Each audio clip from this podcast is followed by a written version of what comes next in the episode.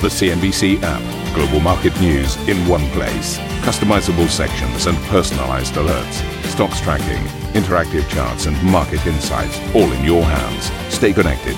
Stay informed. Download the CNBC app today. Welcome to Squawk Box. Here are your headlines. Credit Suisse is expected to post a net income of around 900 million francs in the first quarter as new CEO Thomas Gottstein releases his first set of numbers amid ongoing pressure due to the spying scandal.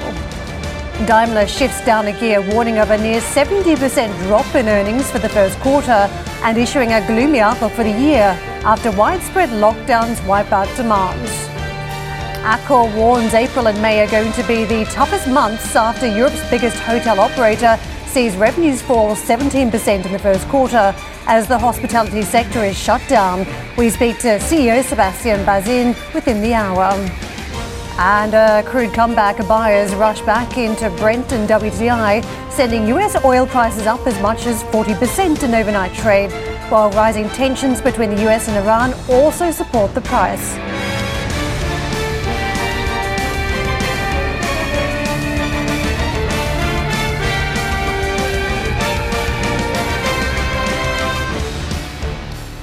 We've got numbers crossing from Credit Suisse, and uh, this is uh, one of the banks in Europe that has seen uh, best placed to weather the crisis to the point where there was a big debate with the regulator from the likes of UBS and Credit Suisse about whether they could keep on paying out dividends. In the end, they've di- decided to pay some of the dividend and postpone the rest of it, a more cautious approach. What's now crossing from the company first quarter 2020 financial results, uh, pre-tax income of 1.2 billion Swiss francs, that is up 13% on the year. Its uh, net income has uh, crossed at that level of 1.3 billion, that is up 75% year on year. Net revenues of 5.8 billion, up 7%. Q1 return on tangible equity of 13.1%. That is up from 8.6% in the previous quarter. The company's CET1 ratio of 12.1%, down from 12.7% at the end of the previous quarter. So, still in that 12% range when we talk about uh, the CET1 ratio. Tier 1 leverage ratio at 5.8%. That is up from 5.5% at the end of the previous quarter. So you see that much higher. Also, when it comes to liquidity, and that's what we're looking at for a lot of the, the various businesses across the board as we see the hit from coronavirus. Q1 average liquidity coverage ratio of 182% at the end of the quarter. It's uh, also saying that it expects COVID 19 related uncertainty to persist. I, I think uh, most of us also expect that as well. Q1 provision for credit losses has been tallied up at 568 million Swiss francs. I'll just repeat that number because huge focus too as the US peers reported provisioning in the first quarter, those credit losses that they've set aside money for, 568 million Swiss francs. Uh, still waiting for any further update on the dividend. Also, uh, want to point out that this has been one bank that is part of the support mechanism for the Swiss economy. The new CEO, of course, trying to make his mark after the spying scandal that engulfed the former CEO Tidjane Thiam. But uh, uh, Gottstein has already been, been praised. He was one of the first Swiss bankers to apparently float the idea of a, a government private sector rescue package, uh, which of course has been rolled out to help many businesses. Geoff, Steve. Yeah, very good morning, Karen. Um, I think these Credit Suisse numbers look terrific, don't they? Particularly when you look at the return on tangible equity up at 13%. That was always a big ambition of Tidjane Thiam to move this number uh, up to a double digit level. And the fact that they're delivering this number at this point, what, just a month or so after Tidjane Thiam bowed out, of course, because of that uh, uh, embarrassment over Iqbal Khan and other issues. Um, a shame he's not in the job to actually see that number achieved here. Some other interesting highlights I think you pulled out. Obviously, the provisioning at this point, we're really looking very closely to see what already the impact of COVID-19 is on the banking sector. And I guess it's just worth pointing out that what we have here is a snapshot of earnings that really are a rear view mirror reflection of business as was rather than business as it's going to be as we start to see companies uh, report impaired balance sheets and difficult times.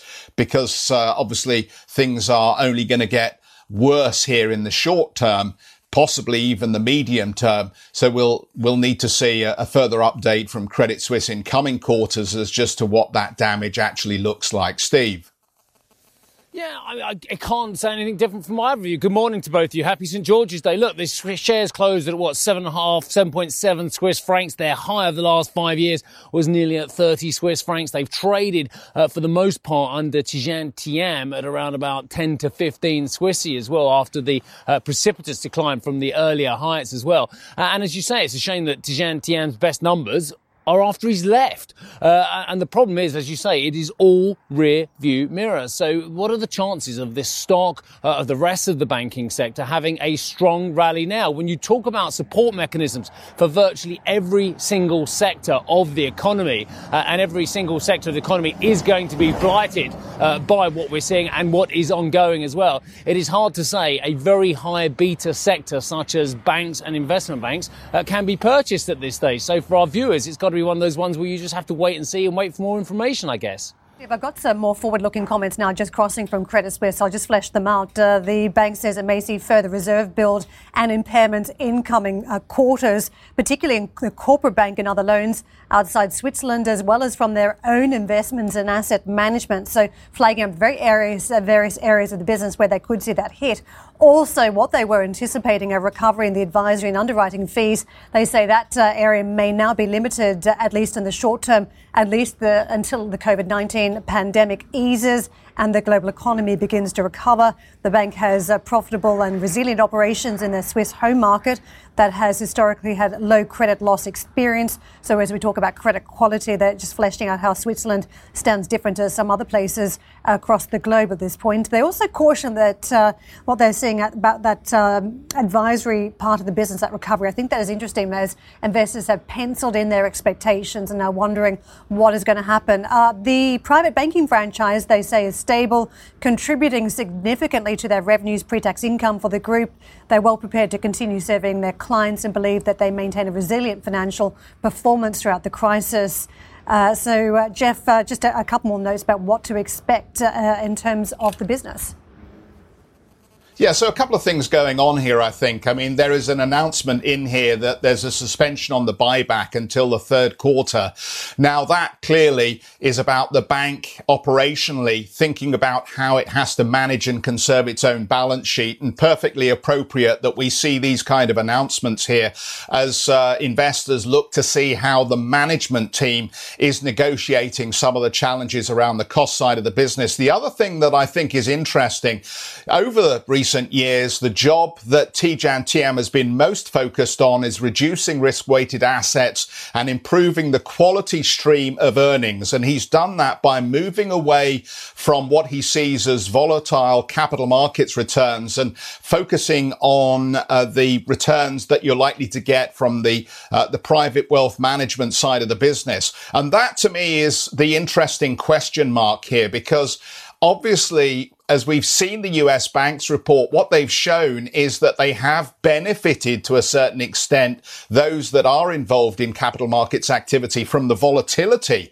that we've seen around COVID-19. What's not clear at this stage is what the impact is going to be on wealth management and wealth management related fees, because right now it seems to me, apart from those who may be trying to have a, a more exciting life by dabbling in the oil market, what you do see is a lot of high net worths ultimately just a little frozen in the headlights as they reconsider their portfolio losses currently and how they should think about taking advantage of any weakness that they see in asset prices. But for the time being, I think as Steve was pointing out, there's just a moment where I think you st- you step clear of the steamroller, you let it come by and then you figure out what you do next. And obviously fee generation is an important source of income for a bank like Credit Suisse. Yes, and the question is how long, how many quarters the, the banks are going to have to weather in terms of uh, weaker earnings. And we're going to be talking more about the outlook for the banks uh, when we're joined later on the show by the CEO of Standard Chartered, Bill Winters, to discuss the impact of coronavirus on the banking industry. That's at 9.30 CET. I know some analysts think we may not see a full recovery in earnings back until 2022, which is a, a long time frame as we talk about uh, the horizon for banks. Meantime, more short term, uh, we're talking data today. The US unemployment picture is expected to have improved a bit this week, uh, but just at the margin, uh, 4.3 million Americans are estimated to have filed for benefits last week, according to Dow Jones. That's down from 5.2 million the week before. In total, around 22 million people have filed jobless claims in the past month amid the impact of coronavirus. And uh, let's see how US futures are perched ahead of the session. A little bit of green uh, just moving on to those boards. What has been positive for market sentiment yesterday and also ahead of the session today? The news of that relief package that passed the Senate still needs approval by the House of Representatives, but it would bring the tally of funds available to fight the pandemic to more than $3 trillion in recent weeks. And that was significant enough to move Wall Street yesterday. You can see the extent of the gains 2% on the Dow, more than that extracted for the S&P 500 and the NASDAQ, the rally 2.8%. Uh, it was curious to see the stocks moving the markets. Uh, for the likes of the Dow, for instance, the stock having the biggest impact was McDonald's. So investors just casting their eyes a little bit wider from some of the usual suspects. S&P and uh, for the NASDAQ, it was the likes of uh, Microsoft having the most positive impact. But uh, over the course of this week, uh, despite this green, we're still tracking weaker. We had such a rough start to the trading week with the, the plunge in the oil price that rocked confidence and sentiment. Uh, so what we've got now recovery trade that is playing out and whether we get back to positive levels for the week after a drop of more than 3% for the Dow at this stage, that uh, is the big question for investors if we can recover some of that red ink. Let me show you treasuries. This market also very much moved by that risk off sentiment as we started out the week. We've reclaimed the 0.6 level on the 10 year, but still very depressed levels as you can see on that yield. 0.36 as we move to record lows too on the five year yield. I want to show the Asian markets and how they are faring. A bunch of PMIs to weather today. Asia is uh, in the green if you look at Hong Kong and also the Japanese stock market. Some decent gains there, but in contrast, you've got a reversal for the Chinese stock market just below the flat line and Australia going with it. Uh, the oil markets, well, what a volatile week it has been. Now, the levels on WTI $15.60. We've recovered 13% morning session. You talk about swings like that in the morning session, just extraordinary, isn't it? Over the course of the week, it says uh, done 21% on this chart. But uh, just worth noting, when you've seen that move in oil yesterday, there was a gain of about 20% in session. But uh, clearly, there's been strong moves to the downside this week. Brent back above the $20 handle. We're at 22.79 morning session. That is a bounce of almost 12%. Well, this is how US oil stocks have fared in session on the back of those gains yesterday. Chevron strong 3.4%. Bigger moves in Occidental Petroleum, one stock that had been hard hit by the rout that you saw in the energy space. And some of the smaller names, as you can see, also picking up a more appetite uh, for the bounce back. Uh, Diamondback Energy and Noble Energy, uh, the strong gains there, along with Halliburton. He had a double digit bounce in that stock. US oil producers slashed output by 900,000 barrels a day in the last month, according to the EIA. But data from the agency also showed that inventories rose by 15 million barrels a day in the week ending on the 17th of April, putting American stockpiles near the record high set in 2017. Worries about storage capacity and a collapse in demand helped push crude prices to record lows this week. Well, speaking to CNBC, White House economic advisor Larry Kudlow said oil should rebound as the economy starts to reopen. Through no fault of anybody's, uh, this virus has um, pushed us into a big economic contraction. I think in the United States, uh, uh, rig count is way down, uh, demand is way down, production is falling. Uh, there's not much we can do about that. The president has asked us to look at some potential forms of assistance. We have a number of options. Uh, nothing's been decided yet. But it's just part and parcel. There's a lot of deflation out there as we go through this contraction. Uh, my own view is we will come out of this soon. Iran says it has launched its first ever military satellite into orbit, raising tensions with the US. State television showed video of the rocket being fired into space. The Pentagon has not confirmed whether the satellite was operational, but US Secretary of State Mike Pompeo condemned the launch. It comes as US President Trump tweeted he had ordered the Navy to, quote, shoot down and destroy any and all Iranian gunboats if they harass our ships at sea. Earlier this month, the US military said 11 vessels came close to US Navy and Coast Guard ships in the Gulf, causing the moves, or calling the moves dangerous and provocative. An Iranian armed forces spokesperson said the US should focus on saving its military from coronavirus. Coming up on the show, we speak with Dassault Systems CEO Bernard Charlès on the company's earnings and strategy amid the lockdown in France. And later, we also hear from the CEOs of Software AG, Accor, and Breitling. Those are first on interviews coming up on the show. And if you can check out the Squawk Box podcast for more insight, be sure to do so. You can uh, read about how COVID or hear about how COVID 19 is impacting companies. We'll be right back after this.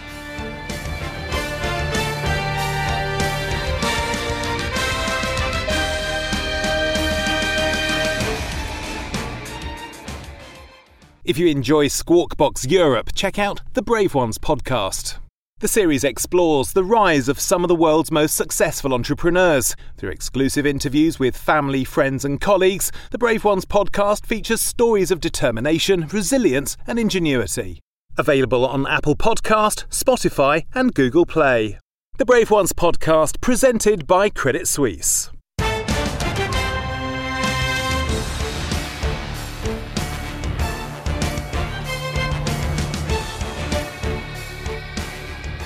Daimler has warned first quarter earnings will sink by as much as 70% with both sales and production under pressure amid the outbreak. In a preliminary set of earnings, the German luxury carmaker also revised its outlook for the year, which it now expects to come in lower than in 2019, the year that already saw it issue three profit warnings. Uh, the good news is that the numbers today uh, are in line with their early communicated trend, so that uh, suggests fewer surprises for investors. But uh, of course, uh, I think many investors have reset expectations around the outlook for autos, given the closures in dealerships, the impact of production lines, and uh, then there's the sheer drop off in demand as you see communities across the globe hit by COVID 19. What you've had in the share price, so it's reflected some of those concerns, down 43% this year. Just want to go through some of the EBIT numbers for the quarter, preliminary quarter quarterly EBIT numbers for the truck business. Uh, that was at it's now 247 million euros. Give you a sense of where it was last year, double those levels at 553 million euros. So it tells you how steep the unwind has been. In terms of uh, the Mercedes-Benz cars and vans business, EBIT now at 510 million. That was down from 1.14 uh, billion previously. So huge drop in these numbers is what you've witnessed, and as a result, uh, that has an impact on the overall cash flows of the business. So, uh, Geoff, the company is still making uh, the moves and saying they are well positioned to manage the business, but a huge hit that's uh, occurred right across the business. And I think those truck numbers are critical at this point, Karen, because obviously the autos business gives you a snapshot on consumer trends and uh, the behavior of purchases uh, of, of, cars and um, uh, obviously the finance related to that and so forth. But it's the trucks business that I'm particularly interested in because you've got trucks and buses, seven brands under the uh, Mercedes-Benz umbrella, if you like, for that business. This is a this is a, a huge operation with over 100,000 employees globally, and it's a real litmus test on just how strong economic activity is and how likely it is to rebound strongly at this point. So you watch very closely those forward orders on commercial vehicles as companies upgrade their fleet. And that gives you a good sense of how much optimism there is within the business community about their own operations going forward. And the fact that you report those numbers that show such a cliff edge decline in uh, the outlook really um, suggests that right now, uh, Mercedes, uh, sorry, Daimler is taking a, a, very sober approach to where it sees economic activity going from here. And of course, uh, not only are these uh, big, big sellers of um, trucks and other commercial vehicles into developed markets, they have a massive business in, in countries like India and other parts of Southeast Asia and the emerging world. Some of uh, the analyst community now betting on the likes of Tesla again after all the issues we've seen at the company. They think that they might be better positioned than the legacy auto players uh, to race ahead with these trends towards electric vehicles, hybrid vehicles, uh, which uh, doesn't shed good light on uh, some of the legacy businesses like uh, Mercedes, Daimler, for instance. Let's push on to Dassault Systems, also crossing this morning with Q1 results. The company's 2020 non-IFRS financial framework targeting stable year-on-year 2020 non-IFRS EPS of about uh, 3.65 euros. The company sees its Q2 EPS growth between uh, minus 12 and minus 6%, the full year between 0 and plus 2. The Q2 non-IFRS uh, operating margin is uh, seen between 25 and 26.5% for the full year, about 29.5. So let's get into the outlook uh, with Bernard Charlès, the CEO of Dassault Systems. Steve also joining the conversation. Bernard, welcome. Good morning to you. Just give us a sense of what you're battling on the front line with COVID-19 and what the impact will be in the second quarter and over the course of the year for you.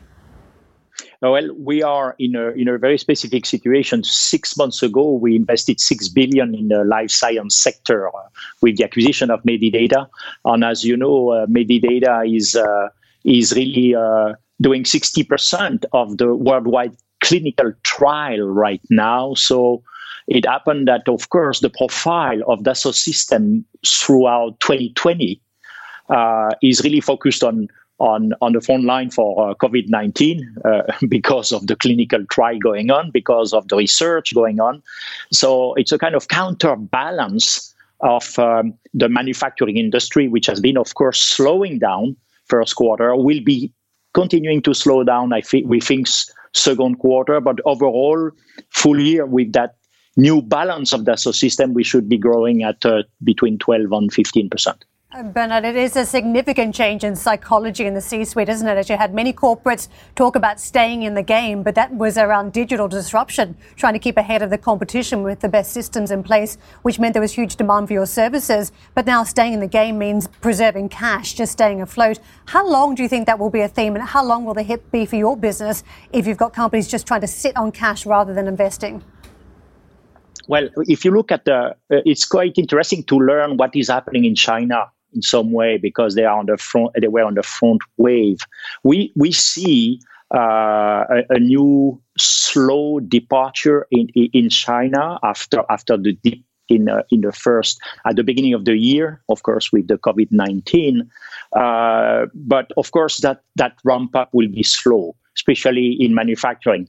In um, in the construction sector, it's more related to how people can go back to work uh, I think the construction sector will, will probably uh, be dependent on people uh, going out from confinement.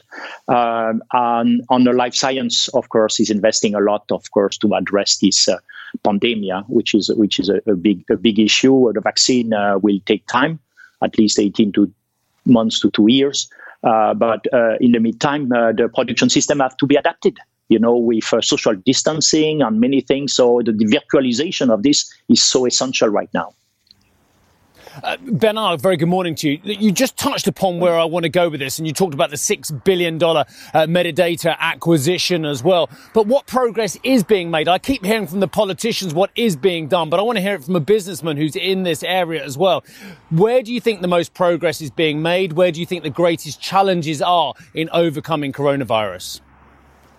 Well, you know, this this this this uh, very terrible situation about the pandemic is opening the eyes about the fact that the, the, the, life science system at large has been behind in terms of digitalization as compared to manufacturing, if you think about it.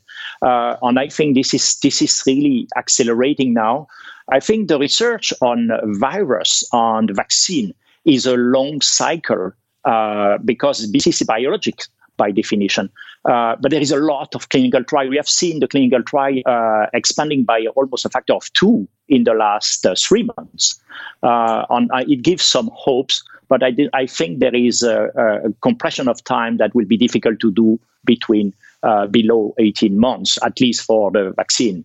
Uh, we see some actors uh, creating very innovative approach. Uh, you have heard about them, uh, and they are using our solutions to really validate that. Uh, it, it takes time, but it's a catalyst for new digitalization of healthcare system as well as research and development. Bernard, we've got 10 seconds. Why are you still paying out the dividend at this point? Well, it's a very reasonable uh, dividend. We have been doing it for the last 20, uh, uh, 26 years since we did the IPO. Uh, at a time where Nasdaq was not giving any dividends, so we have uh, we are a family ownership uh, as a main position. So we think that with the cash flow that we have, we can afford to do it without exposing the investment we are doing this year. Thank you for listening to Squawk Box Europe Express. For more market moving news, you can head to CNBC.com. Or join us again on the show with Geoff Cutmore, Steve Sedgwick, and Karen Tso, weekdays on CNBC.